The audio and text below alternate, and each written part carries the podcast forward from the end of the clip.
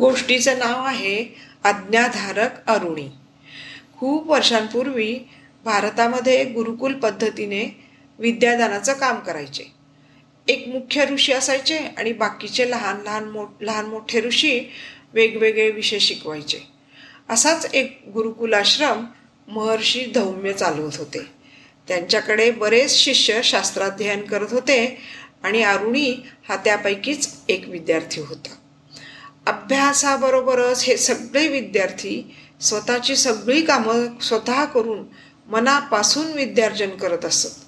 एकदा काय झालं धो धो पाऊस पडायला लागला. पावसाचा जोर एवढा वाढला की दोन दिवसांपूर्वीच या सगळ्या विद्यार्थ्यांनी आश्रमाच्या शेताला एक मातीचा बांध घातला होता. तो फुटला आणि सगळीकडे पाणीच पाणी झालं.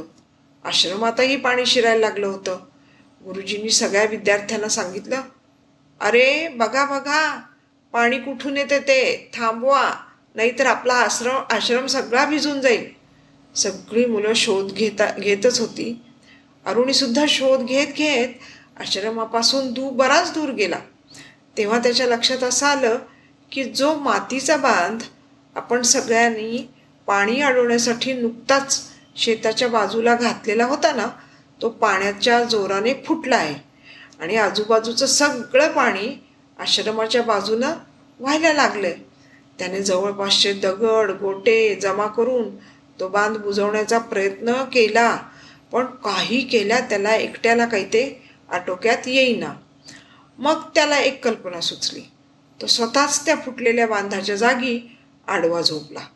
तसं पाणी पुढं जायचं थांबलं. तोपर्यंत रात्र होऊन गेली. सगळेजण जेवण करून झोपायला पण गेले होते. आणि धौम्य ऋषींच्या लक्षात आलं की अरे आपला अरुणी दिसत नाही तो कुठं? त्यांनी आश्रमभर आधी शोधाशोध केली. सगळ्या मुलांना विचारलं अरे अरुणी दिसतोय का कुठं कुणाला? पण कुणालाच अरुणी दिसला नव्हता. आता मात्र धौम्य ऋषींना काळजी वाटायला लागली आणि लगेच ते अंधारात त्याला शोधायला निघाले. त्यांच्या मागे मागेच बाकीचे विद्यार्थी पण अरुणी अरुणी म्हणून हाका मारत मारत चा चारी बाजूनी शोधत दूरवर गेले. अगदी शेवटच्या टोकाला असलेल्या शेतामधून क्षीण आवाजात गुरुजींना हाक ऐकू आली. गुरुजी गुरुजी मी इथं आहे. त्या आवाजाच्या रोखाने सगळे धावले. आणि बघतात तर काय? अरुणी फुटलेल्या बांधाच्या जागी आडवा पडलेला दिसला. पाण्याने भिजून भुकेने आणि थंडीने तो अगदी अर्धमेला झालेला होता. हे दृश्य बघून धौम्य ऋषींच्या डोळ्यात पाणी आलं. त्यांनी अरुणीला उचलून पोटाशी धरलं. म्हणाले अरे बाळा हे काय केलंस तू? आणि एवढं धाडस कशासाठी केलंस? तेव्हा अरुणी म्हणाला गुरुजी तुम्हीच सांगितलं होतं ना आश्रमात कुठून पाणी येते ते शोधून काढा आणि त्यावर उपाय करा.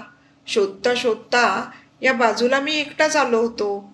हा बांध फुटलेला दिसला तेव्हा कुणाची वाट न बघता मी खूप प्रयत्न केले तो बुजवण्याचा. पण मला एकट्याला काही झेपलंच नाही. म्हणून शेवटी हा उपाय सुचला आणि मी असं पाणी अडवलं. पण गुरुजी पण आपल्या आश्रमात यायचं पाणी थांबलं ना?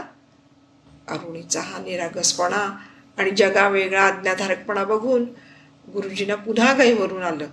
आणि ते सग सगळ्या मुलांना म्हणाले बघितलं?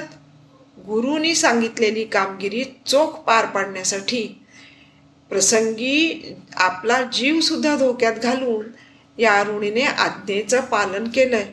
आज त्याचं ध धाडस खरंच त्याला काही तोडच नाही.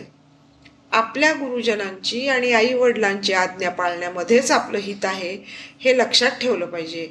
विद्या वडीलधाऱ्यांची आज्ञा पालन करण्याची सवय ही मुद्दाम विकसित करावी लागते.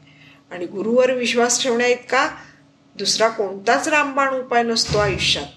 म्हणूनच गुरूंचे शब्द म्हणजे म्हणूनच गुरूंचे शब्द आभाळ भरून धीर देतात. भिवू नकोस मी आहे ना पाठीशी. म्हणजेच ते सांगत असतात मैं हूं ना धन्यवाद.